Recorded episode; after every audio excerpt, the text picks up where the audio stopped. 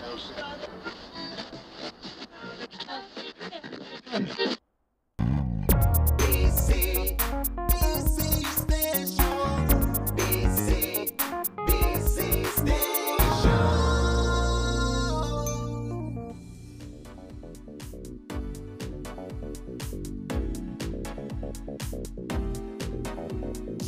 転車専門誌バイシクルクラブが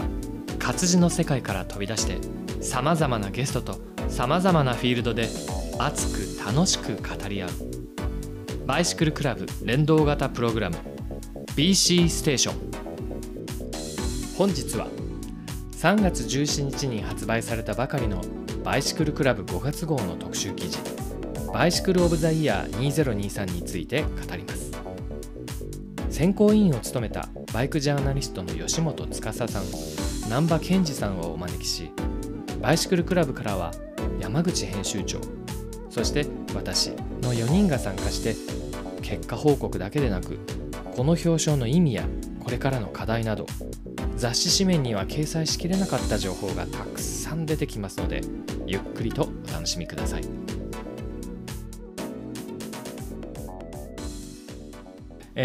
本日のゲストは、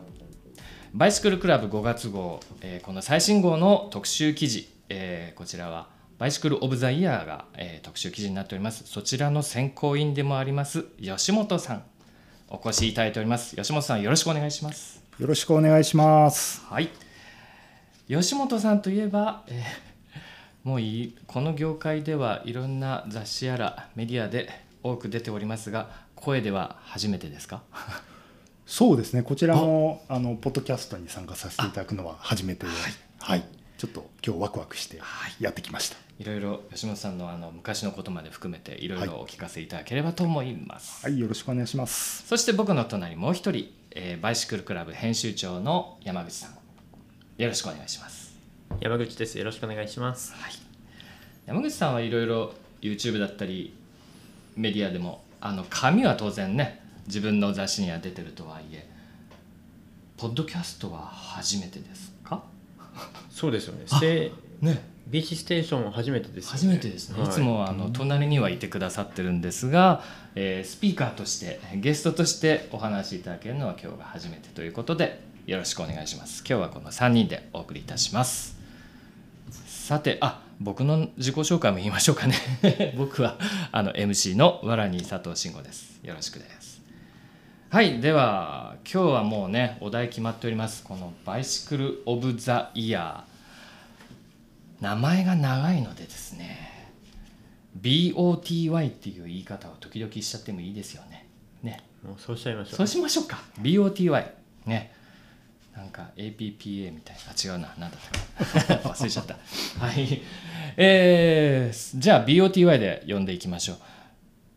でね、これもう何年かやってるっていうのは僕ももう元も分かってはいたんですけども、さっきちゃんと予習をしたところ2018年からということで、今回は2023ということですから6回目に当たるわけですね。はい、バイシクルクラブは2018の初回から関わっていらっしゃるんですか、山口さん。はい、そうですね。バイシクルクラブでスタートしたきっかけで、各メディアさんだったりとか、ジャーナリストの皆さんを、巻き込みながら今まで続けてきたって感じなんですけども。じゃあ主観元、はいはい、出会って、で各メディアさんってさっきおっしゃいました。バイシクルクラブの他にどんなメディアが参画されてるんですか？媒体としてはバイシクルクラブ、フレーム、ラルートの3つになりますね。はい、でその他フリーのジャーナリストの皆さんにも加わっていただいて、で、今回のメンバーでいうと菅さん、浅野さん、そして、南波さんで、今回登場いただいている吉本さん、はい、といったメンバーで構成されてます。なるほどなるほど。吉本さんは、はい、この BOTY に参画はご自身は初回からずっとやってらっしゃるんですか？僕はね、はい、2022年、去年からなんですよ。あ、そうなんですか。ただちょっと裏話的なものもあり、はい。橋健さん忘れてた。ああ、橋健さん、もうそれはもう土曜日もあったばっかりじゃないですかでもう一回そこにいらっしゃってもらっても大丈夫ですかもういいですいいです、はい、大丈夫ですよ、はいね、橋健さんも、はい、今年の選考委員ね、はいはい、で吉本さんどうぞ。そう僕がね参加をさせていただいたのは去年からなんですけれども、うん、実は2018年の段階で僕実はバイシクルクラブの、まあ、ライバル誌ってもう今言うのかよくわからないんですけどサイクルスポーツっていう、はい、媒体で僕編集長やってたんですけど、はい、その時に、まあ、山口さんの前編集長岩田さんいらっしゃって、はい、その方岩田さんからBOTY に参加しないかっていうオファーはね受けてたんですよ。あそれは面白いじゃないですか。バイクラとサイスポがね一緒に選考するって、ね、ある意味フェアだと思います。一番こうね2大、うん月刊誌がね昔からあるっていうのはね、はい、でまあそんなのもあったんですけど、うんまあ、僕的にはいやいいんじゃないんですかみたいな話はしてたんですけどでもまあいろいろ裏事情もあり大人のね、まあ、大人のね、はい、で残念ながら僕はねその時には入れなくてちょっとご自身で行きたかったのに行きたかったけどみたいなのがあってあらそういう裏があったんだ、はい、でまあ僕編集長まあ退きましてまたフリーランスに戻ったんですけれども、はい、で去年山口さんにお声掛けいただいて、うん、まあこうようやく参加させていただいてなんかこう楽しいなみたいな今そういう状態ですね、はい、ちょっと吉本さんのお話聞いちゃおうかな今からもう雑誌を読んでると必ずどの雑誌かには出てたというのが僕の数十年の ね、はい、拝読人生の中ではですね、はい、サイスポの編集長もやられてたっていうんですが、ね、ちょっと略歴簡単にどういう感じなのか簡単な略歴ですか、はいはいはいまあ、95年にサイクロスポーツの編集部員になったんです95、はい、でそもそも自転車始めたのは1984年、はい古まあおっさんなんですけどね、はい、84年に何を始めたんですか最初はね、まあ、サイクリング車ですよランドナーとか当時まだロードマンとかがまだロードマンバリバリありましたね少年ジャンプの表4とかを飾っていて、はいはい、っていう時代でその頃にさすがにフラッシャーの自転車はもうなくなってたかもしれないなくなってたかもしれないですけど幼少期はフラッシャーに乗ってめっちゃ楽しかったっていうでまあこうサイクリングを中学生の頃から始めて、はい、でまあだんだんこう速さの方に行って、はい、で、まあ、ロードレースやるようになって、はいはい、でまあなんとなく今でいうこう JBCF ってあるじゃないですか、はい、あの辺のまあ実業団登録っていうのをレース登録して、まあ、レースやって、うん、で、まあ、箸にも棒にも引っかからずでなんかやんなきゃなって言って、うん、95年にサイクロスポーツの編集部員になりまして、はい4年か5年編集部員をやって、はい、その後フリーランスになって、はいまあ、サイクルスポーツだったり、まあ、他の媒体だったりさすがにバイシクルクラブはもうサイスポをやっていたのでなかなか出筆はできなかったんですけれども、うん、またしがらみが、うん、まあまあまあでそういう形でずっとこうキャリアを積んで、うんまあ、2018年にサイクルスポーツの編集長をやらせていただいて、はいはいでまあ、2年間だけなんですけれども、はい、編集長やりましてまあ、その時にそのサイクルスポーツのちょっとリニューアル大きなリニューアルとかもやらせていただいて、うんまあ、ロゴが変わった時期なんですけれども ありましたね、はいはいまあ、あの辺をちょっとやらせていただいてまた今フリーランスに戻ったっていうそういう簡単な略歴です必ず、はい、特にインプレッション系の記事にはそうかもしれないですね背の高い人代表みたいな感じでそうですね、ね186ですね、もあるわ、はい、無駄にでかいっていうねからディーラーからすると試乗車出すのが非常に苦労するというですよねそういうね今回もどうだったのか後で聞かせていただきたいと思いますが、はいはい、なるほどじゃあ結構ロード畑が、はいご自身も若い頃からやられていて、うん そうですね、そしてメディアの中でもまあ、今となっちゃうメディアの割とやってたただその84年って始めた時期がやっぱりまあランドナーとかそういうジャンルが熱かったまだ時代だったのでサイクリングから始めてでその後まあロードブームみたいなのが来てちょっといわゆるまあグレッグ・レモンとかあの辺が活躍してアメリカでロードブームが来て日本でもまあロードトライアスロンブームが来てでその後にマウンテンバイクブームが来てでまたロードに戻ってくるっていうこう一連の流れがあるんですけどまあ、そういう流れを生きてきたので、うんまあ、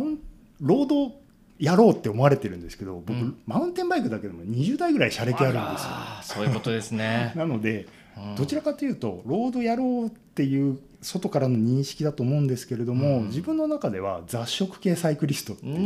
何でも一応やってきたっていう、はい、そういうバックボーンですかね、はいはい、そのバックボーン非常に大切、選考するにあたってもそうですし、はいはいはい、今日聞いてくださるている方々にも、単にロードしか知らない方が自転車の何たるやみたいな話すんじゃないってところを今日はお知りおきしていただきたかったななんて僕は勝手に思ってますが、ありがとうございます、はい、編集長山口さん、はい、山口さんのところで今更ですが聞いちゃっていいですか、はい、略歴、自転車歴でいいです、はいはい、どんな感じで自転車を楽しんできたんですか。まさに吉本さんがさっき言ったグレッグ・レモンの時代がちょうど僕は中学生だったんで、うんその頃、NHK でもツール・ド・フランスのダイジェストが流してまして、その辺で見てた時に、ロードバイク、当時背が低くて乗れなくて前輪が24インチで後輪が27っていう不思議なロードバイクファニーバイクですね、はいがあって、それをかろうじて乗れてたっていう中学生時代があったんですけども、パナオーダーかなんかしたんですか。まさにそのパナオーダーというか吊るしであったんですよ、パナソニック。本当パナソニックでありましたよね、はいねうん、前後異形がありました、はい、あの時代、はいはい、じゃあ結構ちっちゃい頃からいいの買ったんだ、はいはい、そうなんですよ。でそれからしばらく空いて、大学入ってなんかサイクリングしたいなと思って、それこそ本当にランドナーで旅してて、うんうん、で当時全然体力なかったんでサイクリング部で山登りに行くともう最後尾をひた走るようななんかそんなキャラクターで、はい、でそれがある日突然早く走れる日がなんかやってきて、でそこから自転車にはまって、それこそさっき吉本さんの実業団のレースの話してましたけど、はいはいレースにはまってで、スペインに遠征行ったりとかっていう、そんなことをしてたら鎖骨を折ってしまい、今考えれば鎖骨折れたぐらいで挫折するのよなんですけども挫折してプラプラしてたら、バイシクルクラブ編集部になんか拾われたっていうなんかそんな経歴ですね。でもちょっとそれね今聞いて初めて僕も聞いちゃいましたが、世界まで行くぐらい実業団の一員としてやられてたんだ。すごい。だからだ本人から言わなかったけどこの前なんか店長選手権で1位になってたじゃないですか。はいはいはいはいだからよく山口さんを知る人はね人走ると速いんだよってよく言われますけど、はい、そういう過去が終わりだという、はい、そんな流れをちょっとね今日のゲストお二人の略歴なんですけれども、じゃあちょっともう一回 BOTY に戻ります。そもそもこの BOTY って何でやったんでしたっけ。定義みたいなもの。そうですねカーオブザイヤーに多分対抗して、前の編集長の岩田さんが、はい、考えたんだと思うんですけれども、はい、なのでどちらかというと、格式高くやりたいっていうのが多分当初のスタートだったんだろうなっていう、あと時代的に言うと、2018年ってトップエンドの自転車も今考えればそこまで高くないというか買って別にそんな違和感はないよねってのもありますし、あとシリーズでいうとハイエンドは買えないにしてもそのセカンドグレードってあるじゃないですか、はいはい、例えばパーツがデライスじゃなくて、はい、アルテグラだったり105だったりっていうようなグレードまで同じコンセプトだったんで、そのトップを決めればその、ミドルローエンドまでそういった感覚で選べるんで別に違和感なくトップ選べば皆さん楽しめるよねって、なんかそれでバイバイ盛り上がれればなんか楽しいじゃんっていうようなそんなスタートだったんですけれども、今更聞いちゃっていいですか。じゃあその当時からハイエンドハイエンドって言わなくてもいいや、ロードバイクっていうことに主眼を置いてたのはもう当時から。そうですね。吉本さんどうなんでしょう。この時代2018の時代もやっぱりロードブームの全盛期って言ってもいいんですか。そうですね。まだロ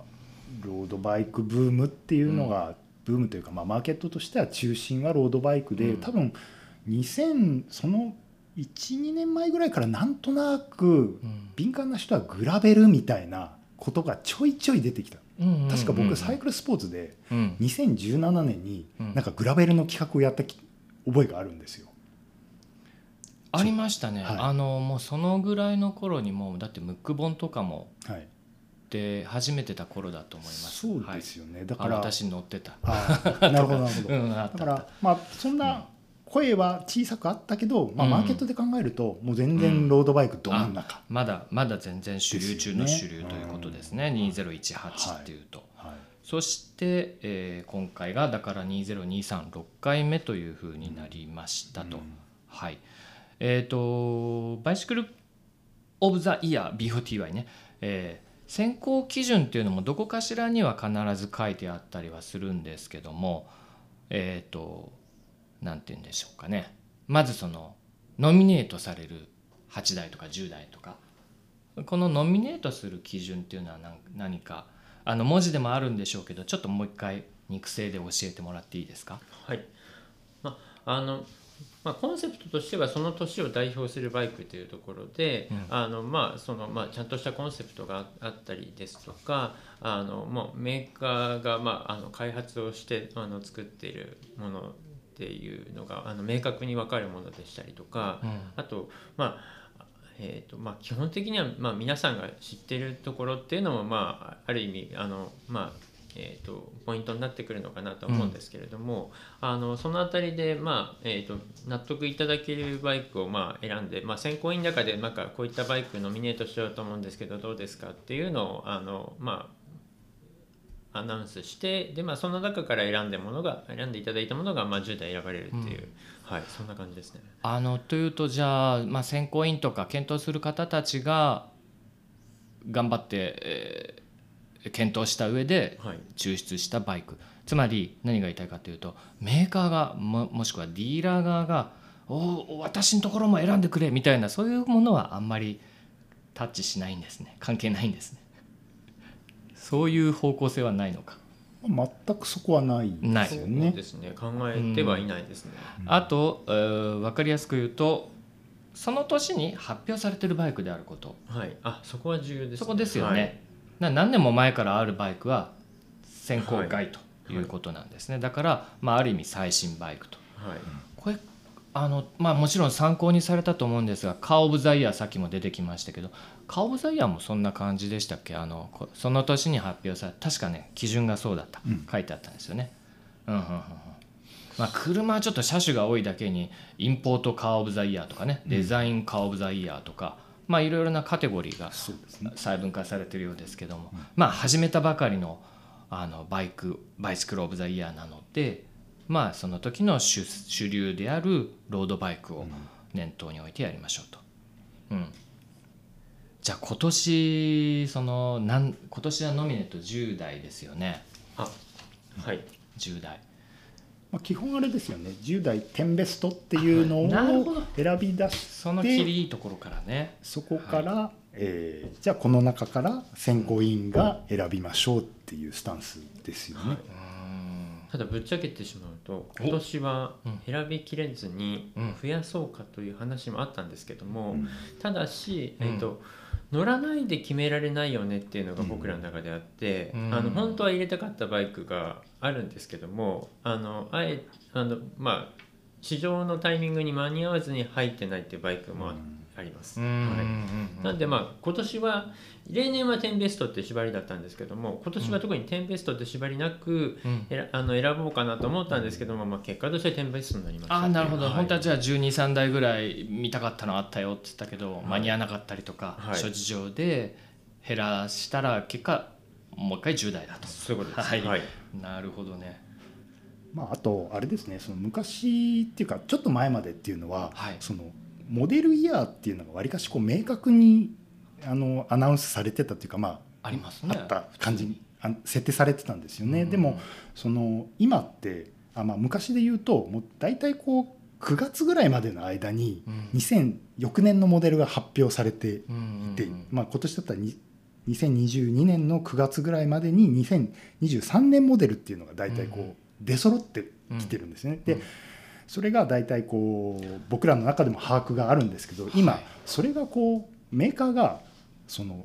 一斉スタートじゃなくなって出したい時にもう出してるっていう感じが、早いのもあるし遅いのもあるみたいな感じになっていて、そのなので、まあ、さっき山口さんがおっしゃってたんですけれども、うん、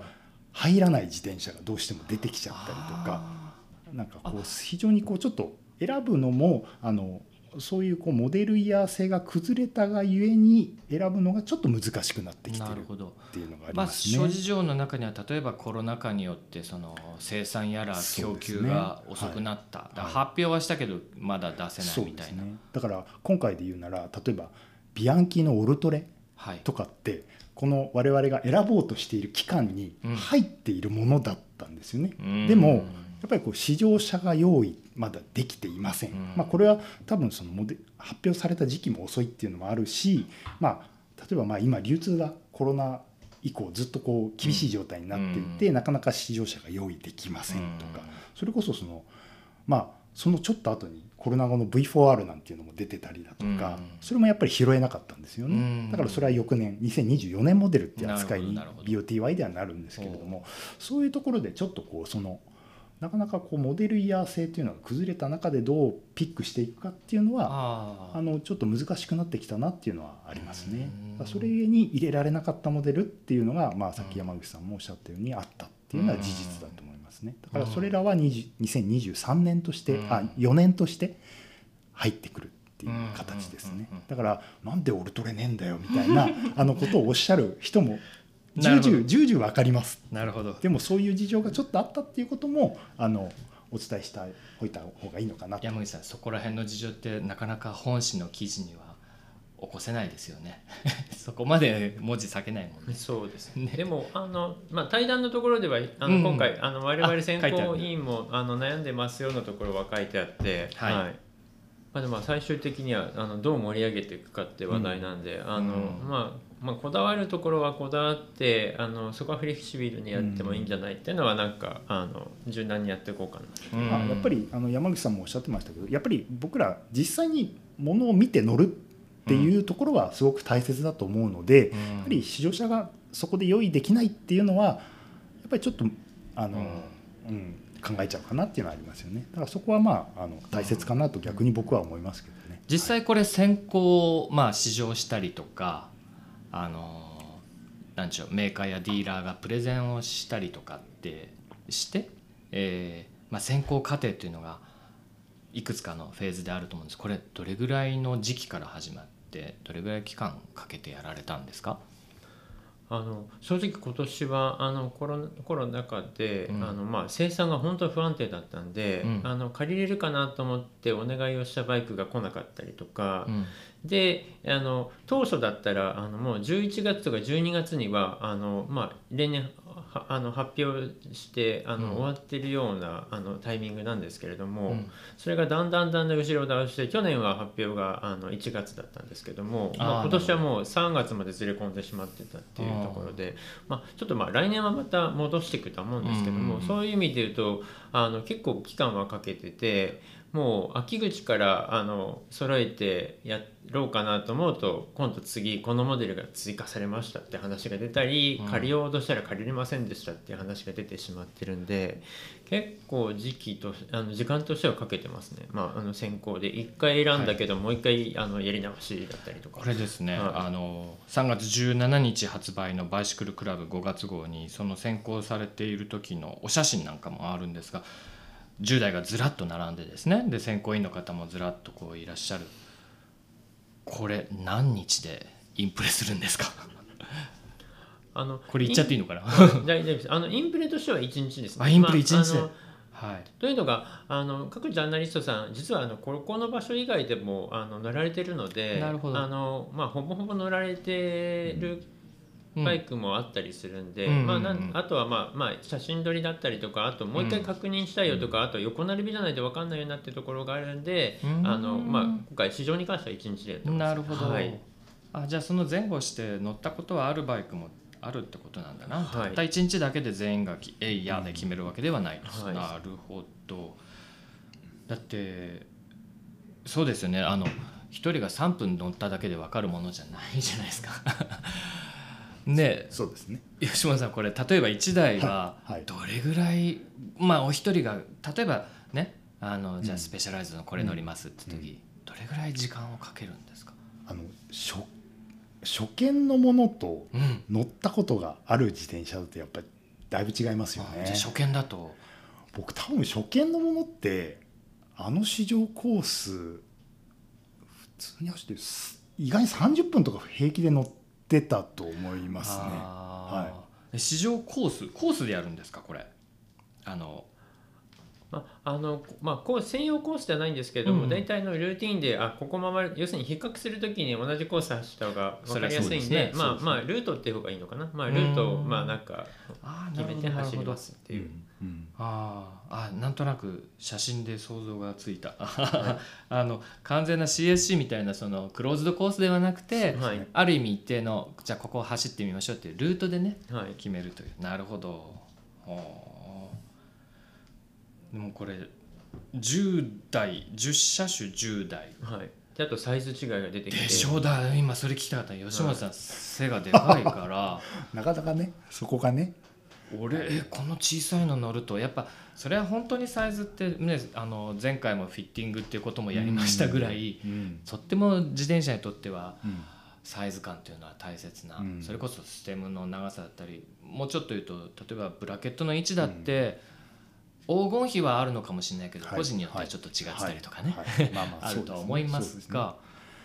まあある程度のその正確なインプレというか、ものを出せって言われると、サイズってやっぱりジャストサイズで乗らないといけないとは思うんですけれども、自転車が持ってるフィーリングみたいなものっていうのは、若干サイズが違っても、僕なんかも山口さんもそうだと思うんですけれども、ある程度もう今まで乗ってきた台数が相当あるので、そういう経験値と照らし合わせながら、このサイズでこのハンドリングだったら自分のサイズだったらこっち方向行くかなとか、このサイズでこの硬さだったら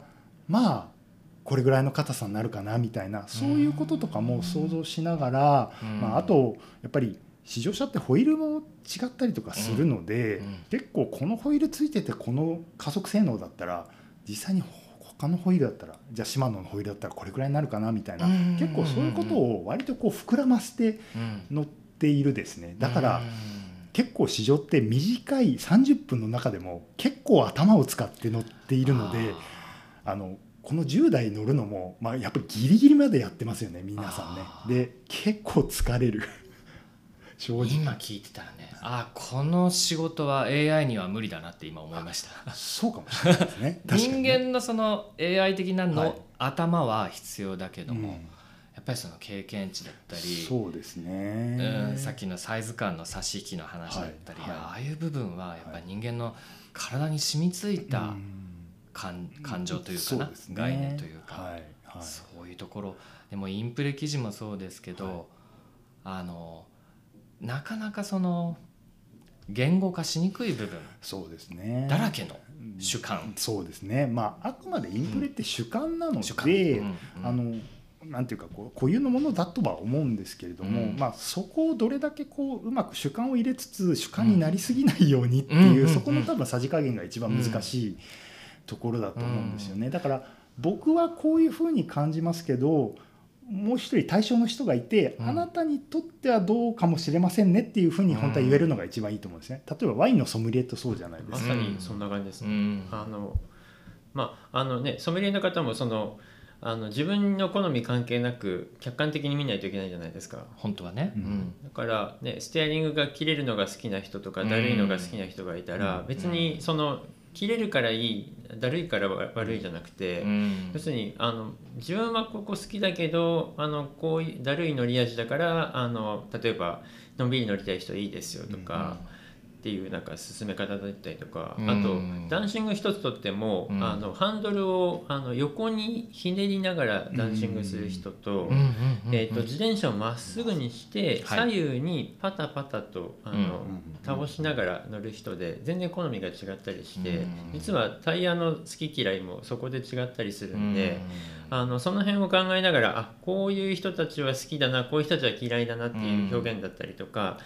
っっていうのを考えながら乗ってる。そうするとやっぱり乗ってこられた選考委員の方々のそれぞれの自分にとっての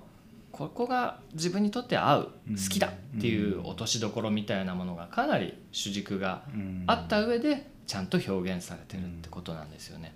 そうですね、だからなんかこう自分のなんていうかこう座標があって、うん、でその座標の中に、うん、まあ、自分の座標の中にあってこの自転車はこっち側にの座標の位置にいるなとか、うんうんうんうん、そういうのは結構、自分の頭の中でマッピングしてるっていうのはあると思うんですよね。うんう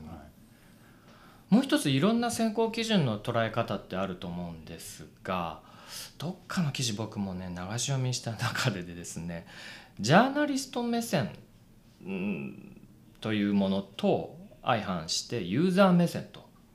というのがどっかにあったような気がしましたが、そこら辺は選考委員としてはどれぐらいの考えで、配分化してるとかなんかあるんでしょうかね。結構今それぞれの選考委員でだいぶ立ち位置が違ってるなって印象で、うん、さっきのワインの話がありましたけど、うん、同じ、お酒でも、うん、ビールを考えてる方もいれば、焼酎の方もいればって、多分そういう広がりが最近増えてきて、そのなんでしょう、今まではワインについて詳しい方が評価すればよかったっていうところに、例えばグラベルバイクが入ってきたりとかってどんどんジャンルが広がってきてしまってるんで、うん、そうなってくると今までのワイン軸で物事を語ってたものがだんだんそうじゃないっていう選考委員の方も入ってきて、だからそのあたりだいぶ今度変わってくるのかなって。例えばカー・オブ・ザ・イヤーでいうとスポーツカーのものもあれば、もう全然ファミリーカーのものも一緒になってるじゃないですか。今年は EK ワゴンみたいな、なんだっけな K がね、うん、はい、あ、そうですね、カー・オブ・ザ・イヤー取ってたりとかしましたね、はい、で、そう僕がその聞きたかったこと、ちょっとすいません分かりづらくて、そういったジャンルが様々こう増えてる、多様化してるっていうのも一つあるのと、僕が言いたいユーザー目線っていうのは実際その買う人っていうのは、本当のトッププロも買うとは思うんですが、そんなのはごくごく一部であって、この高額なバイクなんだけども、これを頑張って買って自分の趣味として楽しみたいというホビーレーサーの方は、運動強度的に言っても本当のこれを使い回すほどの人はごく一部だと、ゼロとは言いませんけどっていう、その運動強度が低い人がどう思うかってことと、それとそれを買ってね、時々メンテナンスをしたりポジショニングを変えたりとかいうことだって、当然自転車は自分でいじれるのが趣味ですから、行った時にいや全部内装してたらやりづれえじゃねえかとか、なるほどここを一生使う分にはあれこれもう互換性のあるパーツがもうメーカーも生産してないぞとかっていう、本当のユーザーになった時に、このバイクって本当に正義ですかみたいな、そこら辺の目線をどう捉えてるのかなっていうのをちょっと知りたかったですね。今回の選考委員を見ても、実は結構その自転車との接し方っていうのがだいぶばらつきはある。例えば具体的に名前を挙げて言っていくと、菅さんとか浅野さんとか、は割とレースをやっているキャラクターなので、レーシーなところだったりだとかで、僕なんかだともうレースはやってないで、山口さんも最近だとレースよりは割とロングライドだったりデイライドを普通に楽しむみたいな、そういう感じになっていて、割とそこのばらつきもあったりするので、人それぞれ、選考委員によって割とどこの性能を重視してるかっていうのも実は変わっている、そのところの彩りもある。であと選考基準みたいなものはもちろん個々でいろいろあるとは思うんですけれども、やはり基準となるのは、そのバイクの先進性だとか、あとは運動性能だったりだとか、あとはやっぱりユーザビリティ、使いやすい、慎吾さんがおっしゃってたメンテナンス性がいいのかとか、拡張性があるのかとか、そういうユーザビリティだったりだとか、あとは価格を考慮してプライスパフォーマンスがいいのかとか、大体多分その辺ですよね、山口さん軸になっってるのってね。でまあそんな中で、うん、その今の全体のその、まあ、今回もすごくその選考委員の間でも争点にはなったんですけれども、うんはい、いわゆるこうスポーツバイクマーケットっていうのがすごくこう多様化をしていて、はい、その一方で高額化しているとか、はいはい、そういうものがあるので、うん、その今まで我々が持っていたその評価要素の、うん点数配分の比率をちょっと変えていかなきゃいけないんじゃないかみたいな話も実際にあって、はい、例えば、はいまあ、値段がすごい高いからその高いものを良しとするのか、うん、プライスパフォーマンスがいいものを、うん、得点を上げた方がいいのかとか、うんうん、あとは非常にこう拡張性がある自転車をにポイントを上げた方がいいんじゃないかとか、うんうん、そこは今回に関しては選考委員それぞれのさじ加減だったと思います。今年、はい今の要素を聞いてたら難しいですね。今年は、まあ、17日発売のバイシクルクラブにも書かれてるんですけど皆さん今年は難しいまあ、毎年難しいんですけれども、うんうん、やっぱりスポーツバイクを取り巻くバックボーンがすごくこう多様化しているので、うん、そこをどういうふうに自分の価値観として表現していくのかっていうのが非常に難しい年だったなっていうのはもう皆さん思ってることだと思いますね、うんはいなるほどね。で今吉間さんおっしゃってた中に僕2つお聞きしたいなっていうのがあって、まず1つ価格、はい、まあいろんな要素あってもう皆さんねこれ聞いてらっしゃる方ももう価格の高騰みたいなものは自転車だけじゃなくいろんなところにまあ波及してしまっているので分かるとは思うんですが、ちょっと僕データを取ってみたところですね、2019年から2022までがサクッとちょっと検索で出たものですから、そこの BOTY の1位になったバイクの さらっと言いますと、2019がスペシャルの S ワークスベンジ135万、2020年がキャノンデールスーパー6エボが105万、で2021がスペシャライズドのエイトス145万、で2022がブリヂストンのアンカー RP9昨年ですね、これが121万とここまで来てですね、4台を平均すると126万円だと、ね、で、今回発売された2023の BOTY 栄えある表彰第1位はトレックマドン、あ僕今言っちゃったね、トレックマドン SLR、 これがなんと188万円、多分この10台の中でもかなり一番ぐらい高いのかな、多分一番高いのはサーベロ S5、はい、その次ですよね、まあ、当然1位だから高いんじゃなくてもう全体的に高いのは言えてるんですけども、うんはい、さっきのねその過去4年が126万の平均値からすると今回優勝したマドンは188万で 49% アップというねすごいですねもう自転車ってこんな値段になったのってなると、ちょっと今値段のだけで話膨らみすぎちゃいましたが、趣味としてすごいことになってますね。だってね 49% アップって皆さんの年収が 40% アップなんてなった人なんてほとんどいないじゃないですか。むしろ下がってますからね。むしろ下がってますよね。今の世の中で言うとね。その中でこのウィナーを決めて、なんか誰がね読者とかリスナーがなんか置いてきぼり食らっちゃうような感覚になりたくないなって僕は思うんですよ。これは決めるのは決めるんで意義あることだと思うんですけども、うん、なんで改めて見ると自転車が高くなってるぞって、そうですね、こんな一面でも思ってしまいましたがね。まあ、ただその点ベストに関しては、うん、まあ選考委員とも、まあ、その後の座談会で話したんですけれども、まあ、入るべき自転車は、はいまあ、試乗車が用意できないとかで入らなかったものはあったと思うんですけれども、まあ、この10台を見ると割と入るべき自転車は入ったかなという気はしますね。でカテゴライズを見ても、うんエアロロ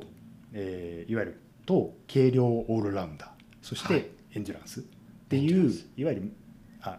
エンデュランスロード、はい、このまあ3つのカテゴリーにはある程度分かれてはいるので、はいはいはい、まあまあそういった意味ではその点ベストの彩りとしてはうん、まあ収まるところに収まったかなと。ただまあ全体的に価格は高いと、はいそこはもうしょうがないのかなっていう。じゃあせっかくですからね、せっかく BOTY 決めるのはその1位を決めるわけで、1位の話もしてみましょう。トレック、マドン、SLR、 すごいですね。この写真もまあいろんな多角的に捉えてると思うので、すごくまあいろんな皆さん特徴ある形状してますが、じゃあ先に吉本さんお聞きしちゃいましょう。どうでしたトレック？まず形がなかなか奇抜ですよね。奇抜ですね。ポストがないっていう、まあポストはあるんだけど、なんていうんですかね、こう通常のポスト形状とは全然違くて、まあいわゆるシートチューブとサドルが一直線じゃない。そうですね、そうですね、はい。くの字になってたりとか、まあかなりこう奇妙奇天烈な形と言ってしまえば言いたくなるぐらいアグレッシブなデザインで、でそういうそのすごい形をしながら、やっぱ乗り味としては非常にこうまとまっている。一見これだけ表面積が大きい自転車だと剛性が高くて扱いにくいんじゃないかとか、そういうのが思ってしまうんですけれども、ペダリングフィールもすごくこう踏みやすくて、まあもちろん脚力があった人の方が活かせるとは思うんですけれども、なんか誰にものプロレーサー以外乗れないっていうような感じでもないですし、や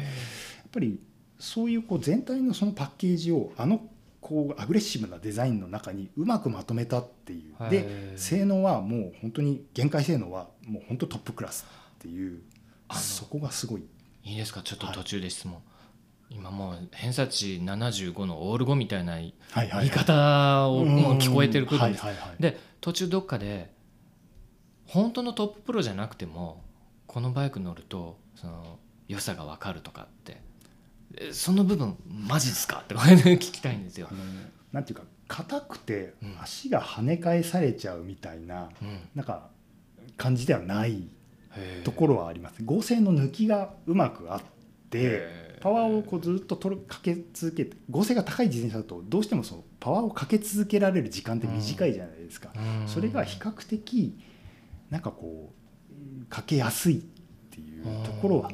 すごくありますね。で僕もまあ現場でも話したんですけど、前作のマドンってやっぱもうちょっと剛性高かったんですよね。だから僕正直前作のマドンあんま好きじゃなかった、硬すぎて。でも今のマドンの今回 BOTY で選ばれたマドンの方がペダリングの快適性とかはすごく重視されてて、こうトレックらしい、昔のトレックらしい軽いこうペダリングとこうなんていうんですかね、当てつけ感のないペダリングみたいなので、割とこういうその剛性感がある自転車の割には扱いやすいっていうのは僕はすごく感じましたね。まさにこのバイクを使って2022から2023までプロレースにおいてもマドンはすでに多くの勝利をチームにもたらしている。このウィナーとなったバイクってまさにそのトッププロたちが、まあ当たり前ですけど使って、そのさっき剛性だけじゃなくて快適さもあることがトッププロにもそれがメリットになってるってことなんですね。なんかその今回もBOTY の10ベストに入った自転車で、例えばサーベルの S5 なんかを見てもそうだと思うんですけど、あれもガリガリのエアロロードじゃないですか。でも結構その今回モデルチェンジ S5 した時にあたってのその選手からの要望っていうのは快適性だったんですよね。あ、そう選手も、はい、だからちょっとそのなんていうんですかね、こうエアロロードとかその軽量オールランダーとかもそうだと思うんですけれども、ハイエンドっていうとどうしても剛性を高くっていうイメージが真っ先にあるじゃないですか。でもやっぱり剛性が高すぎるものは長いこうレースの中でやっぱり最後にエネルギーが残らないから、パワーロスをいかに防ぎつつ、その足当たりのいいペダリングだったり乗り心地だったりっていう、なんかこうそういうところがその今の結構開発のテーマにはなってるのかなという気がしますよね。ある意味人間エンジンだから快適さイコール、それがタイムロスにもつながってるってことがだんだん今は解析によってもそこがちゃんと製品に落とし込まれてる、ね、はい、なんかそんな印象はちょっとその僕は今回その S5 とマドンとかを乗ってでなんかより顕著になっているのかしらっていうのは、はい、感じましたね。なるほど。今それ今聞くまで僕はパキパキのレースバイクのベスト10だからもう本当のプロロードレーサーしかそれは分かんねえだろうっていうんじゃないところに、ちゃんとなんか自転車が人間に降りてきてくれたような、なんか結局そこの親和性がないとやっぱり楽しめない、早く走れないっていうところはあるのかもしれないですね。だからもちろんプロが使えばより素晴らしいそのパフォーマンスを出せるとは思いますけど、みたいな、そういうところはあるかもしれない。一般の人でもまあ乗れば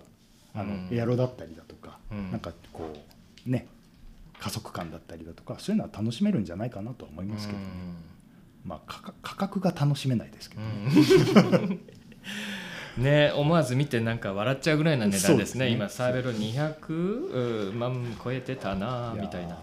と言いつつも、キャノンデールなんかはなんか132万円が安く思ってるのは僕だけでしょうか。もう狂ってますよね。ね、その感覚。シナプスカーボン1RLE なんていうのはね、さーっと雑誌を眺めてみたら、あ、こいつケーブルが出てると思って、ね、意外とびっくりしたんですけどでもう今や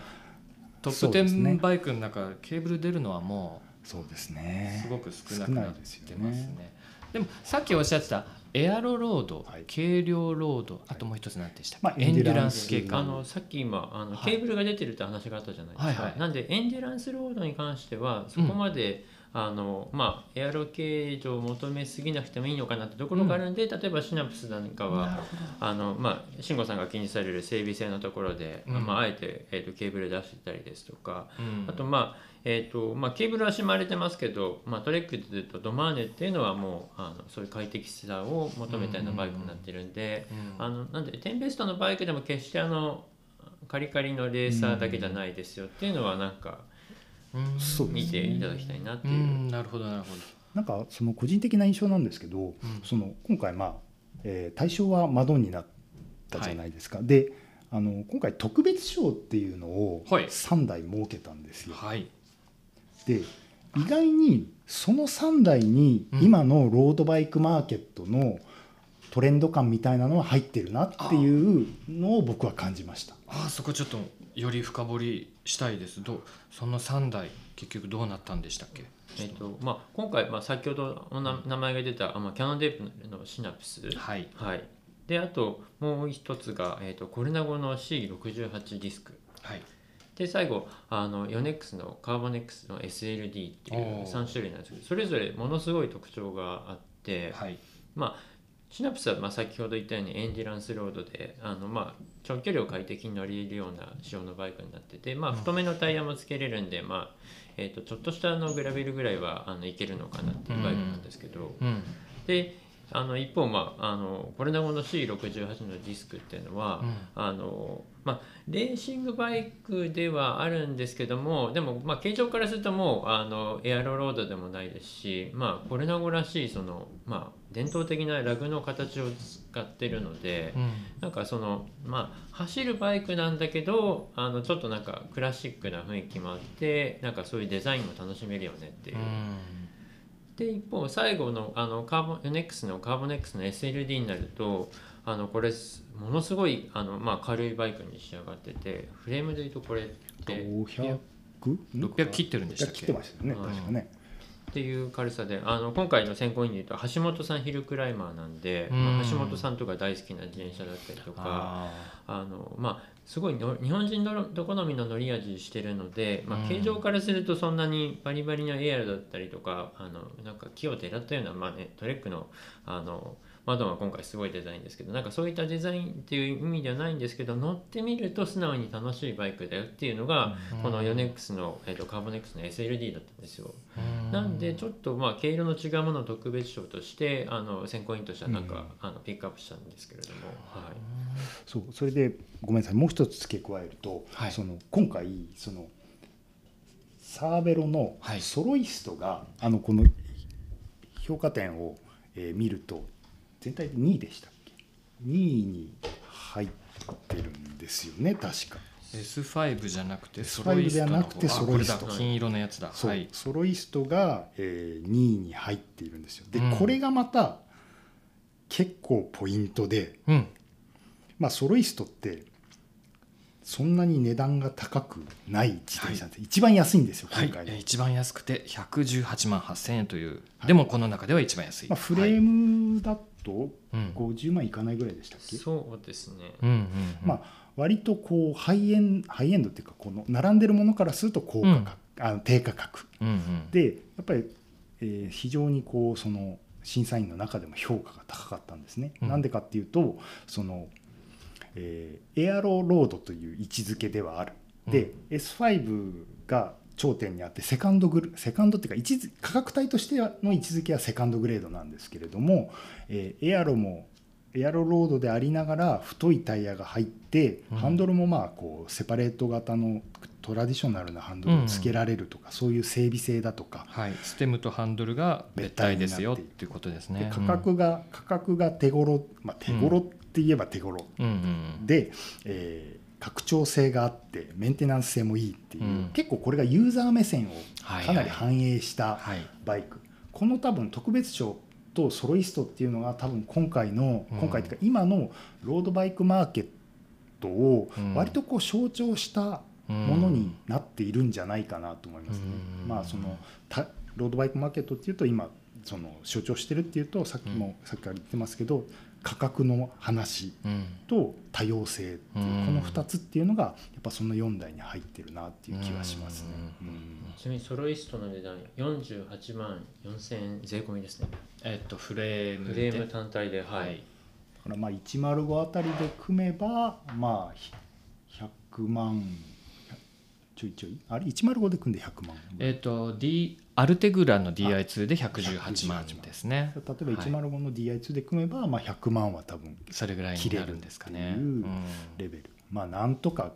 うん、ちょっとタイヤ太いって言ったのはどれぐらい入るんですか？30とか30入りますよね。確か30ぐらいまで入るんでしたっけ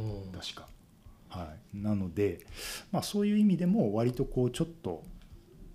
まあ、ライトグラベルぐらいのところはいける、うんうん、はい、この辺が結構なんか面白いなっていうで、まあ、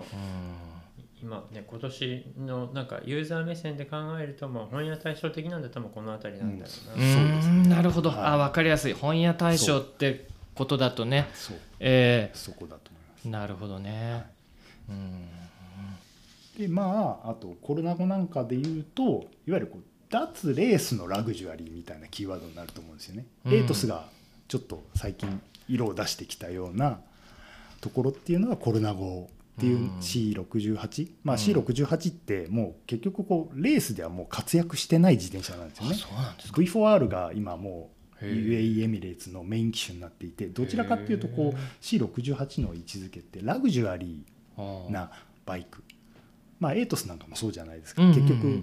プロレースでは使ってないけど、まあまあこうその一般サイクリストのまあラグジュアリーバイクというかハイエンドバイクみたいな、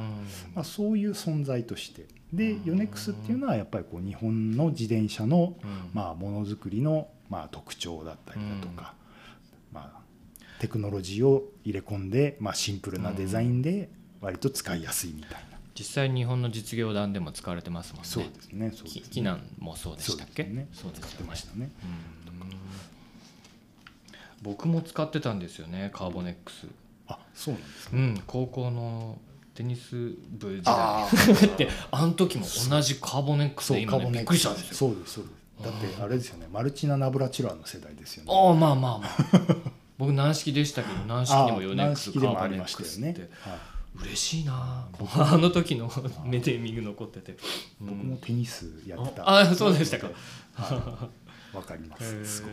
おしゃれだな2人とも。いやいやいや全然おしゃれじゃないですかそうですね。でまあそれであとシナプスでいうと、まあ、多様性っていう、オールロードのジャンルに踏み込んでる多様性っていうところ、ね、ちょっとジャンルの話今最後出ましたから、はい、その話で盛り上げたいですが盛り上げたいっていう自分でハードル高めようとしてますが、売れてるバイクって今や前にね、竹下佳恵さんにも聞いたんですけども、うん、まあアメリカが別に一番とかっていうわけ言いたいわけではないんですが、まあ竹下さんだからアメリカの話を僕に聞かせてくれたんですけど、ロードバイクじゃなくてグラベルバイクがもう5倍売れてるよと、うんうん、まあ日本はその事情とはまたちょっと違うかもしれませんが、とはいえグラベルバイクはかなり伸びてる市場ではあると思うんですね。で他にもまあ e バイクもまあ多分皆さん力を入れてらっしゃるしっていうのもあって、そうするとその自転車屋さんやらユーザーさんにとってまあ売れてる人気のあるバイクもなんかこれからの BOTY にもなんか組み込まれたらね、あのユーザーが多いとか買いやすいとかっていうことも含めてですね、そこら辺がなんか様変わりしていくのかななんて勝手な想像してますが、そのジャンル多様性に関しては山口さんどんなお考えがありますでしょうか？今回は選考委員の皆さんの話を聞いてて思ったのが、あえてこの BOTY の今までやってたこの形は、まあ、名前はどうかするかわからないですけどもこのままのやり方でいいのかなっていう、あまりにもちょっと軸が多すぎてしまうとなんか何を選びたいのかが分かんなくなってしまって、要はまあ、さっきからお酒の話ばっかりしてあれなんですけども、ワインソムリエの話で盛り上がっているところに他のお酒の話を持ってきてそれどうするっていうのはまた面白みとしてはなんか難しくしちゃうのかなと思ったんで、評価がぶれちゃいますね。なんで、他に賞を設けてって、新たにジャンルをそれ例えばグラベルだったりとか、ツーリングの人どうするとか、例えばスチールバイクはスチールバイクで楽しかったりすると思うので、なんかそれぞれのジャンルでやってった方が面白いのかなっていうで、でそれぞれのジャンルで今度評価軸が分かってきたところでじゃあ全体で今年の総括するようなっていうような捉え方をしていった方が分かりやすいかなっていう、いきなりなんか乱立して全部混ぜちゃって、ある人はこのバイク軽さで選んでるのにこの人はなんか快適性で選んでて、なんか言ってること全然組み合わないよねって話にならないかなっていう。僕もこれ一括りでもうワンカテゴリーじゃ無理だというのは思うんですよね。ここにいきなりグラベルが売れてるからって出したって全然評価軸が違うわけだから、なんか部門性にね分けたりとかね、するのは一つの回なのかな。例えばねカー・オブ・ザ・イヤーもそのデザインカー・オブ・ザ・イヤーとかテクノロジーカー・オブ・ザ・イヤーとかパフォーマンスとかまあいろいろなものがあるらしいんですけど、自転車もやっぱりこう流行もあればいろいろその世界情勢も含めて供給体制も含めてすごくいろんな要素にもって皆さん変わっていくので、多くの人がこれを見て聞いてなんて言うんでしょう、自分たちにはすごくこう役に立つというかすごく参考にしたいなって思える価値あるものになんかますますね昇華していったら、すごくこのやってる意味がずっと永続できるんじゃないかななんて思ってたりするんですよね。さっきはどちらかというと、狭いソムリエの世界を出しちゃったんですけど、確かにその一方で、ものすごく広めてって、なんか遊びとして自転車を捉えた時に今年はこの自転車が楽しいよ、例えばなんですけども、じゃあ、4月1日から神奈川県がようやくタンデム自転車が走れるようになったりするんですよ、神奈川でもね。でそうなると東京都だけがもう限定的にしかタンデム自転車走れないエリアになっちゃって、じゃあ今度海外だと結構タンデム自転車でご夫婦で旅されてる方とかいらっしゃったりするんです。例えば来るかどうか分かんないですけども、じゃあついに日本でタンデム自転車全部走れるようになりました、でこんな自転車があるんですよって世の中の方知らないものを広めるっていう意味の賞があってもいいのかなっていう。面白い。吉本さんはそこら辺は多様化するこの時代どう捉えてらっしゃいます？そうですね、今自転車、ちょっと話長くなっちゃうかもしれないんですけれども、ここ数年よりちょっと前のスポーツバイクマーケットを見ていると、皆さんこう自転車ブームだっておっしゃってましたよね、でもあれって自転車ブームじゃなくてロードバイクブームなんですよね。である程度こう今の状態ってロードバイクブームっていうのがちょっとピークアウトしてしまって、うん、そこからまあグラベルだったりだとかツーリングだったりだとかこうマウンテンバイクだったりだとか、うん、いろいろなこう自転車の遊び方で、はい、まあ、いわゆる自転車遊びの根源であるサイクリングっていう領域にどんどん今向かっていっている、うん、でそうした中でやっぱりそのまあ BOTY のこうレーシングバイクと現状のその、サイクリングのこう自転車っていうものにちょっと乖離が今生じているような状態ではあると思うんですよね。で、まあ、そんな中でそのもしかしたら BOTY っていうのがそのなんて言ったらいいんですか、カーボダイヤも例えばその時代を結構映す鏡だと思うんですよね。例えば EV の車がいいのが出てきたら EV が対象を取ると思うし、うん、昔は GTR は取ったりとかね、ありましたね。そういう風になるじゃないですか、うん、だからもしかしたら区分けはもちろんあってもいいとは思うんですけれども、うん、もしかしたらそのスポーツバイク全体からもう選んでいきましょうっていう形にすると、うん、マーケットが反映されるかもしれないと思うんですね。これからもしかしたらグラベルがやっぱり日本って北米ヨーロッパよりそのブームとしては遅れてくるじゃないですか、はいはい、だから今後3年後とかにそのグラベルロードがもっともっと多くなって、うんうん、まあ、グラベルロードとか、まあ、いわゆるオールロードですよね、うんうん、あのカテゴリーがもっともっと売り上げが増えてきたら自然とオールロードのノミネートが多くなったりとか、うんうんうん、でこれでマウンテンバイクのジャンルがもっと伸びたらマウンテンバイクはそこに入ってくるとか、そういう可能性もあると思うんですよね。だから BOTY がその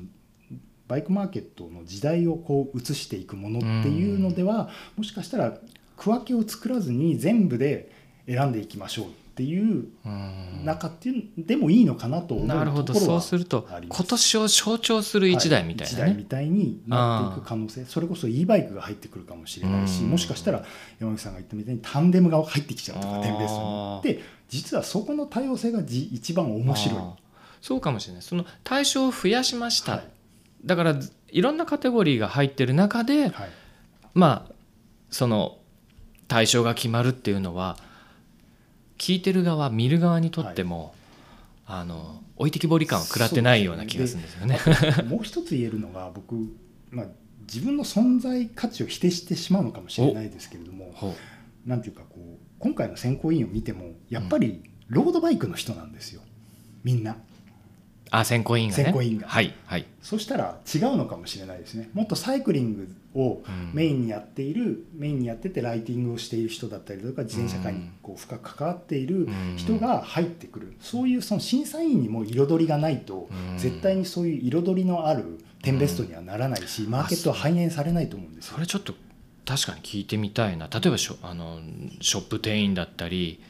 いろんな、まあ、自転車が好きだっていう人だったら別に、はい、ジャーナリストじゃなくても、まあね、ライターでなくても、ね、まあ、ある程度こうそのプロフェッショナルな分野でやられている、うんうん、それこそもしかしたら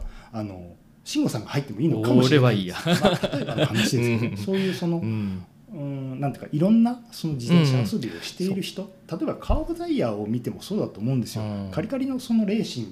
グのところで限界テストをやっているような清水和夫さんみたいな人がいたりとか、方や文化的なことを語れる人がいたりだとか、そこの非常に幅があるから選ばれてくる自転車っていうのが彩りが出てくるみたいですね。カーブダイヤ60人もいるみたいですね、はい、だから無報酬でやってる、なんかこうそこも将来的には僕考えていかなきゃいけないのかなというのはすごく思います。すごいですよ、バイスクルクラブの重荷にならない程度に頑張ってください。いやこれバイシクルクラブだけオープンで開かれた話なんで、あ、そうですね、まあ、全然、うん、ありかなっていう、お、まあ、非常にこう自転車のこうジャンルが膨らんじゃっていて、その前はやっぱりロードバイクしかなかった世界なので、どうしてもそのロードバイクのショーみたいな感じにはなっちゃってるとは思うんですけど、これまではね、さっき何回も申し上げてた通りですが、その主流であったり、はいね、なんて言うんでしょう、大ヒット間違いなしのロード製品ばっかりだったから、まあ、ユーザーそのものもそっち向いててよかったんですけども、だんだんユーザーもいろんな情報やら車種やら遊び方にジャンルがどんどん広がって、だったらそこら辺の中の基準作りだったりカテゴライズをなんかこううまく融合したりとかっていうのは大いにやってもらえると見るのも楽しみになりますね。だからまあこの賞をみんなでどういうふうにしていきましょうかっていうのを、やっぱりその僕らジャーナリストなり、まあ業界の人たちと話し合っていくと、なんかより良い賞になっていって、なんかみんなで盛り上がれる。で、あとやっぱりテーマとしてもう一つはやはりその価格の問題っていうのが大いにあって、結局これもまあ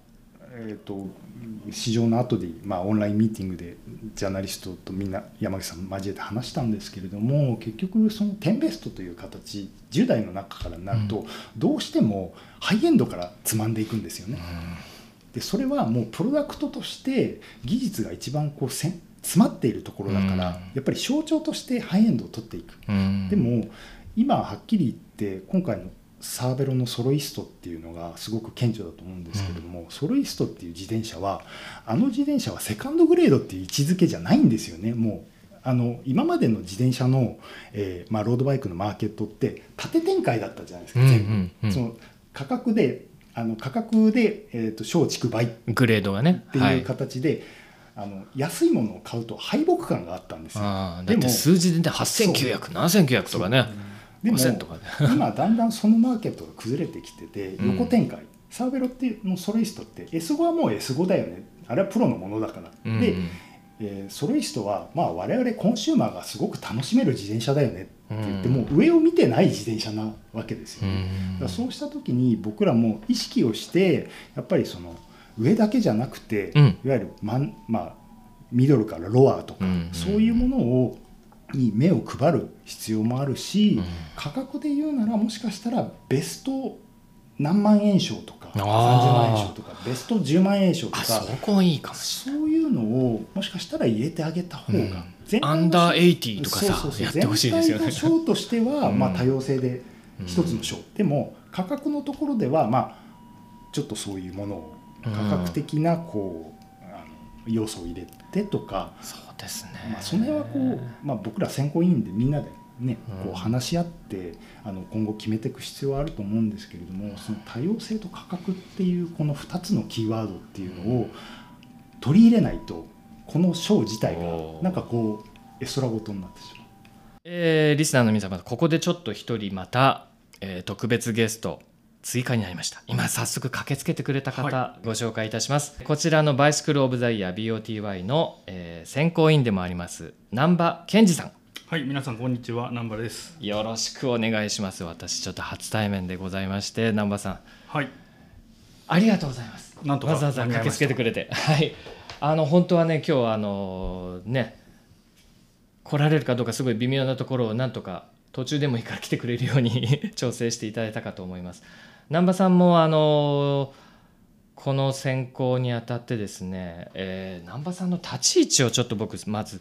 聞かせていただきたい。立ち位置っていうのは、今回の10人ほどいました選考委員って、パッと見ると10人じゃないか、8人か、レーサーの人だったりとかジャーナリストの方だったりとか、みたいに結構軸がいろんなところに置かれてる中で、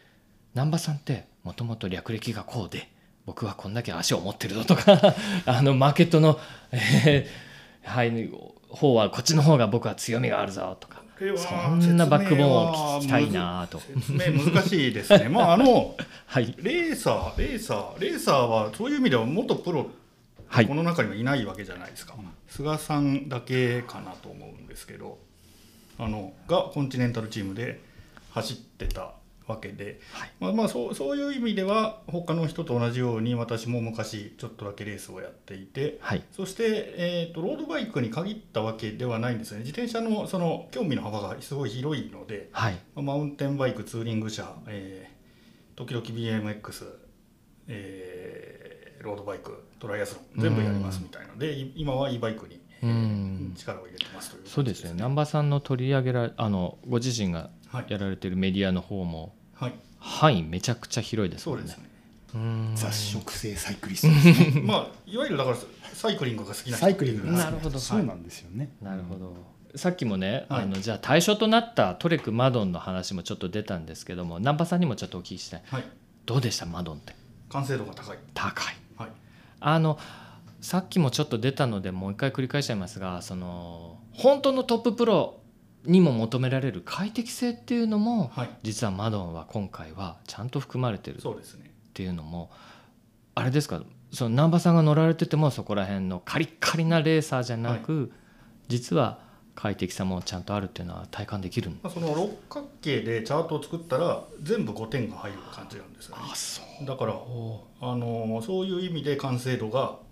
バランスが非常に高いわけですよね。あ、これ誰も今日来てる方はトレックの中の人からこう忖度をしなきゃいけないとかそういうことないですよね。なんか幾度にこんなにいい言葉が出るってすごいな、こんな珍しいんですね。でそれを体感できるのはなんかこう早くなっていけばいくほどその効果が得られやすいと思うんです。そうですね。スピード、まあ例えば巡航速度32キロだったら、まあかなりいいよねぐらいで、これが巡航速度40キロになってきたら、もうマドンがいいよねってなって45キロになるとこれが最高っていう、そういうことになるんじゃないかなと思いますね。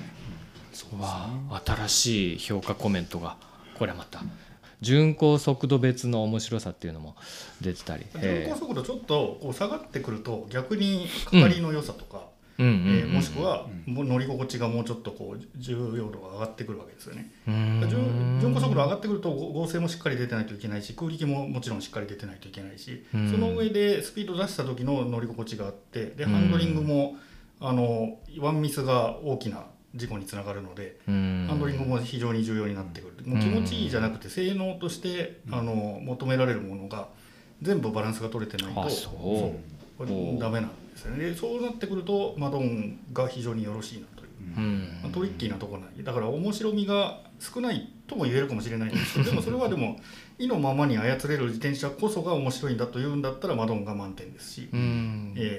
白み趣味性があるという意味では他の自転車があるのかもしれないっていう、そういう評価になるんじゃないですか。で我々まあいろいろな前半でも話がしていって、いろいろなこう話の流れがあって、今後の BOTY のあり方、こんだけ多様性の楽しみの多様性がこう膨らんできた時代の中で、まさに南波さんにお聞きしたいところなんですが、今回のこの対象となるようなハイエンドロードバイク以外のジャンルも、例えばグラベルだったりとか、はい、その市場がどんどんと右肩に上がっていくところをどうやってここにこう、融合するのかみたいなところにも話は及んだんですが、自転車のジャンルって大きく分けて、オンロード系、オフロード系、街乗り系、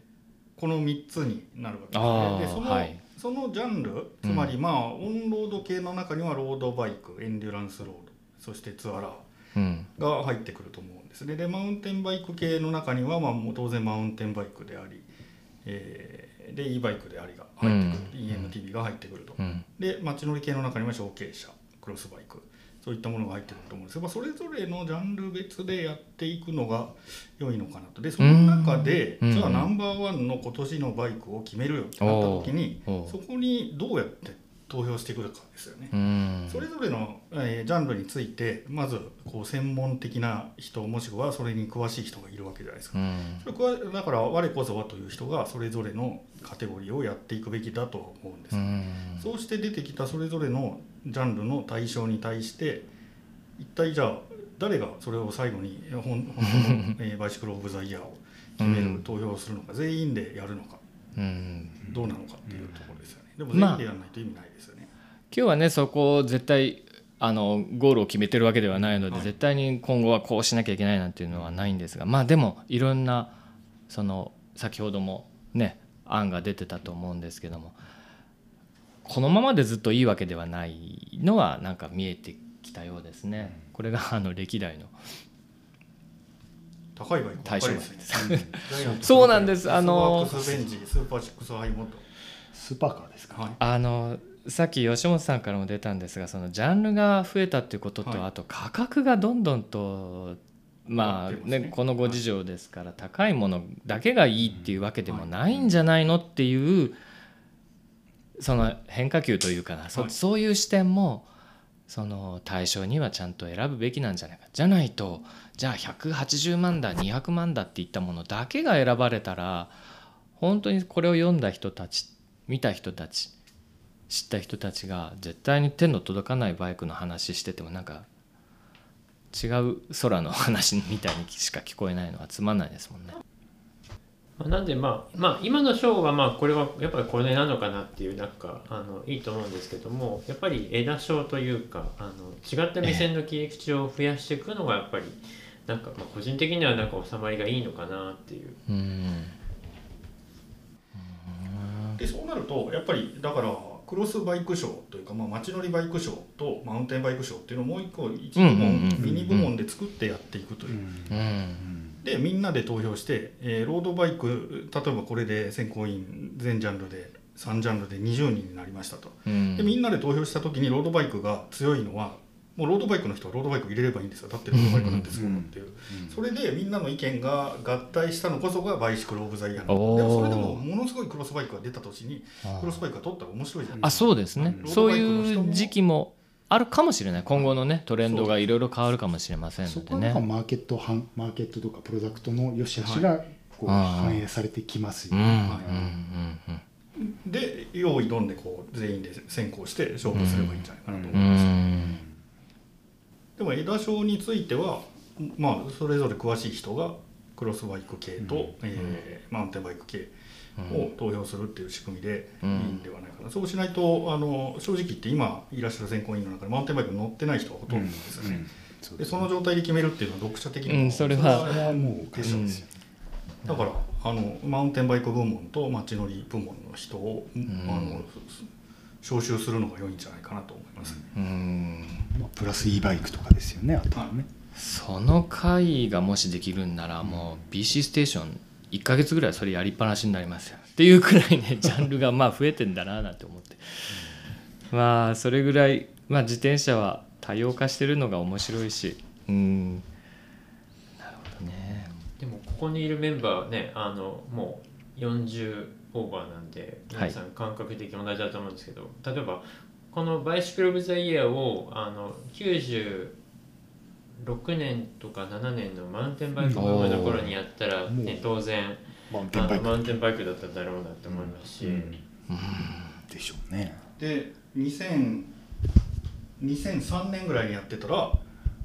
おそらくクロスバイクが取ってたと、シラスとかが取ってたと思うんですよね。でその後ちょっとトライアスロンバイクがひょっとしたら取る時があったかもしれない、とか考えると、だからやっていけばその時代がそのうち見えてくるようになってくるのが自然と。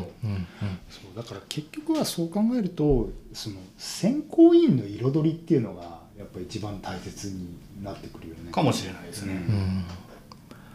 これねだからね、今まだ6年ですけど、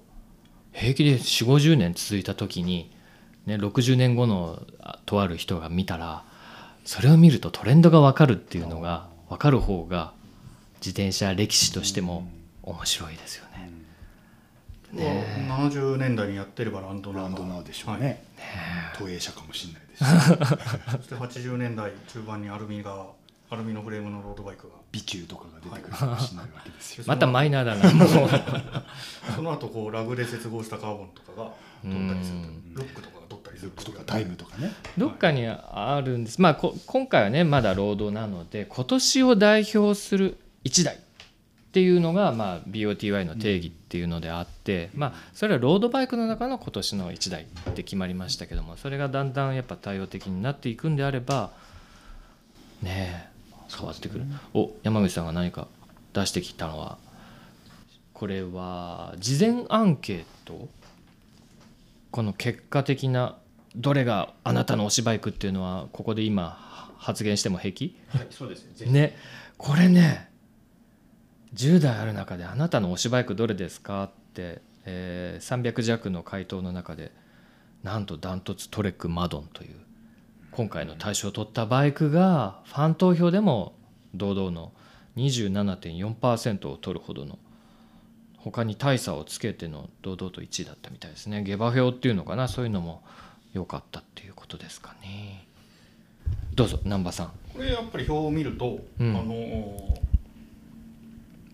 ロードバイクがやっぱり人気なんだなっていうのがこう分かりますよね。ツーリング系というかドマーネ、それからシナプスは2つ合わせて 13% なんですね。トップ5はもうそのまんまド直球のロードバイクが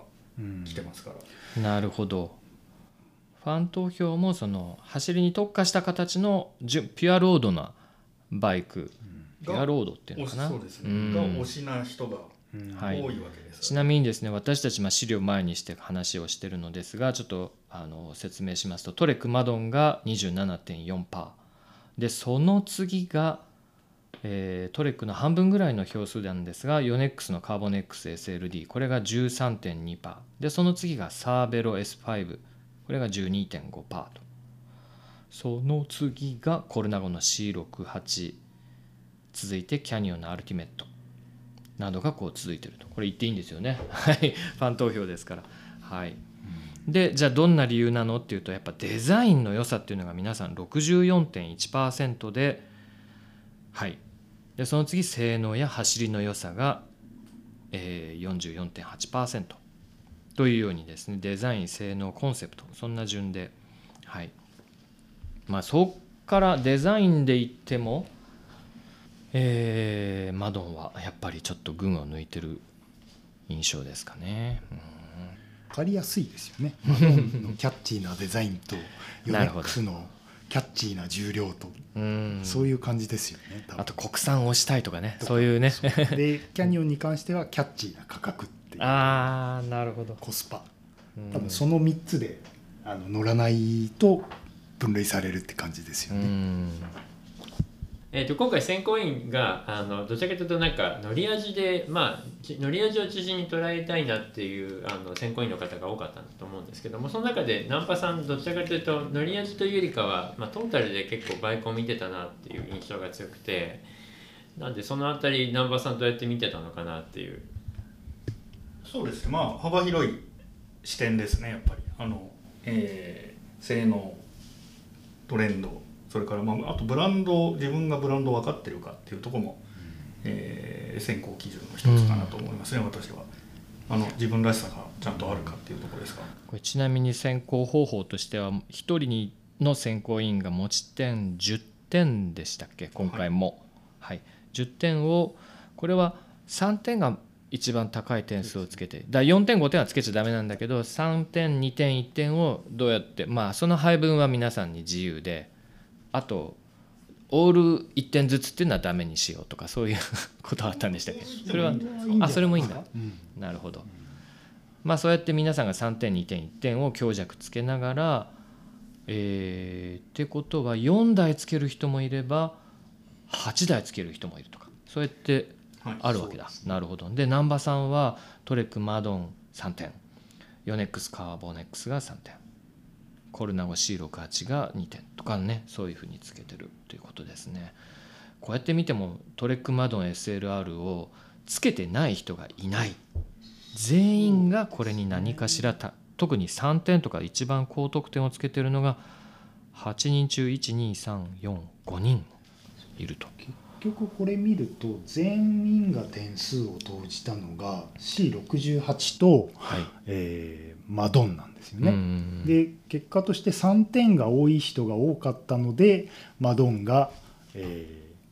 対象になったというところですよね。分析をするとこれ総合得点ってなんか出てないけど、多分ダントツになっちゃうんですかね、もうね。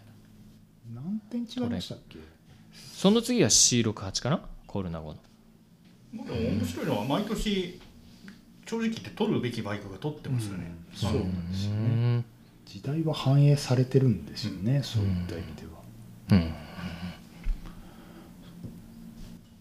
ん、私はヨネックスカーボネックスに3点入れましたけど、うん、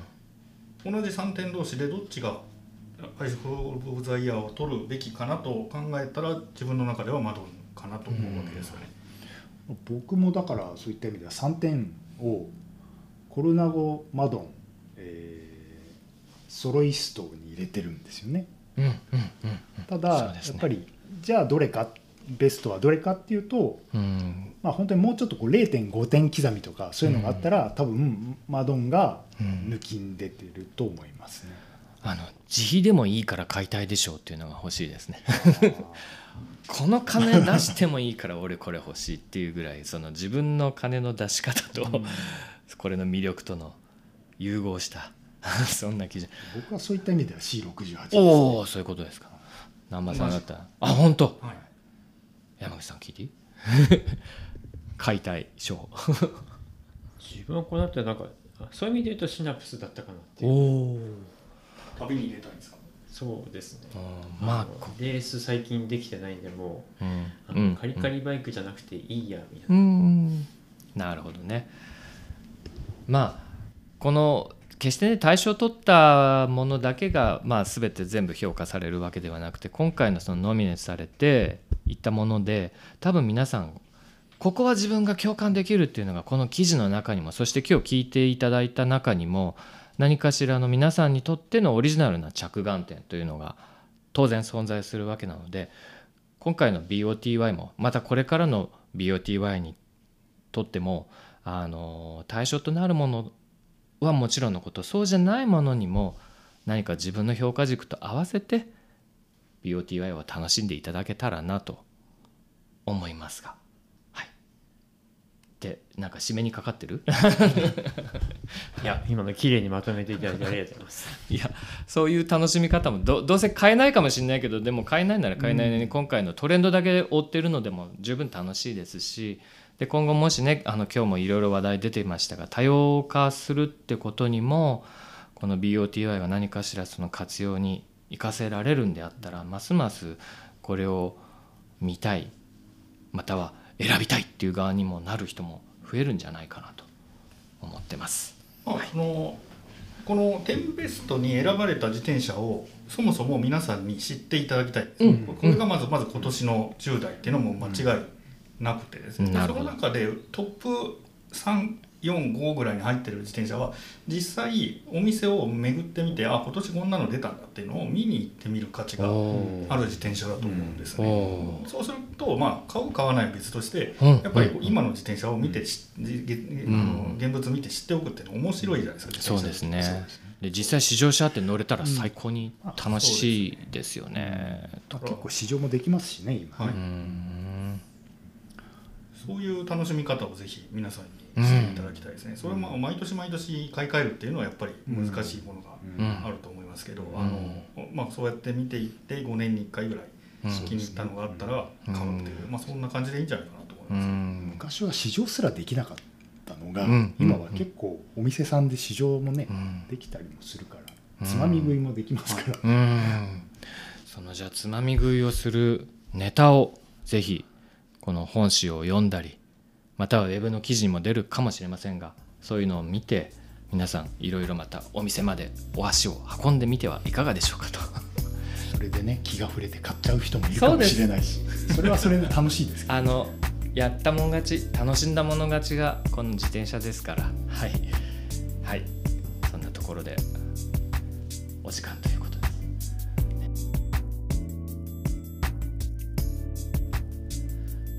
いかがでしたでしょうか。圧倒的な高評価を得られたトレックマドン SLR トレックとしても初めての受賞となったようで誠におめでとうございます。さてバイシクルオブザイヤーですが多様化するバイクのジャンルや常に変化するトレンドなど時代を映す称号としてその在り方が変わっていくのかもしれません。今後のバイシクルオブザイヤー注目するポイントが増えたのかなと思える収録となりました。皆様はどのように感じ取っていただけましたでしょうか。ぜひご意見ご感想をお聞かせください。Twitter でアルファベットすべて小文字でハッシュタグ BC_station をつけて投稿してください。聞きたいコンテンツ、ゲストなどのリクエストもお待ちしております。それでは BC ステーションMC のわらに佐藤慎吾でした。またお会いしましょう。バイバイ。